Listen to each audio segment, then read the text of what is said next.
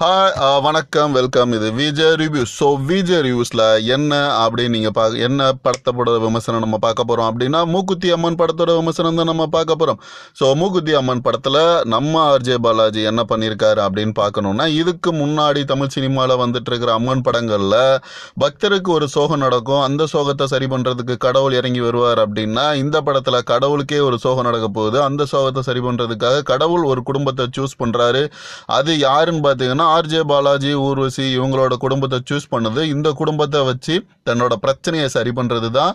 இந்த படத்தோட டோட்டல் கதை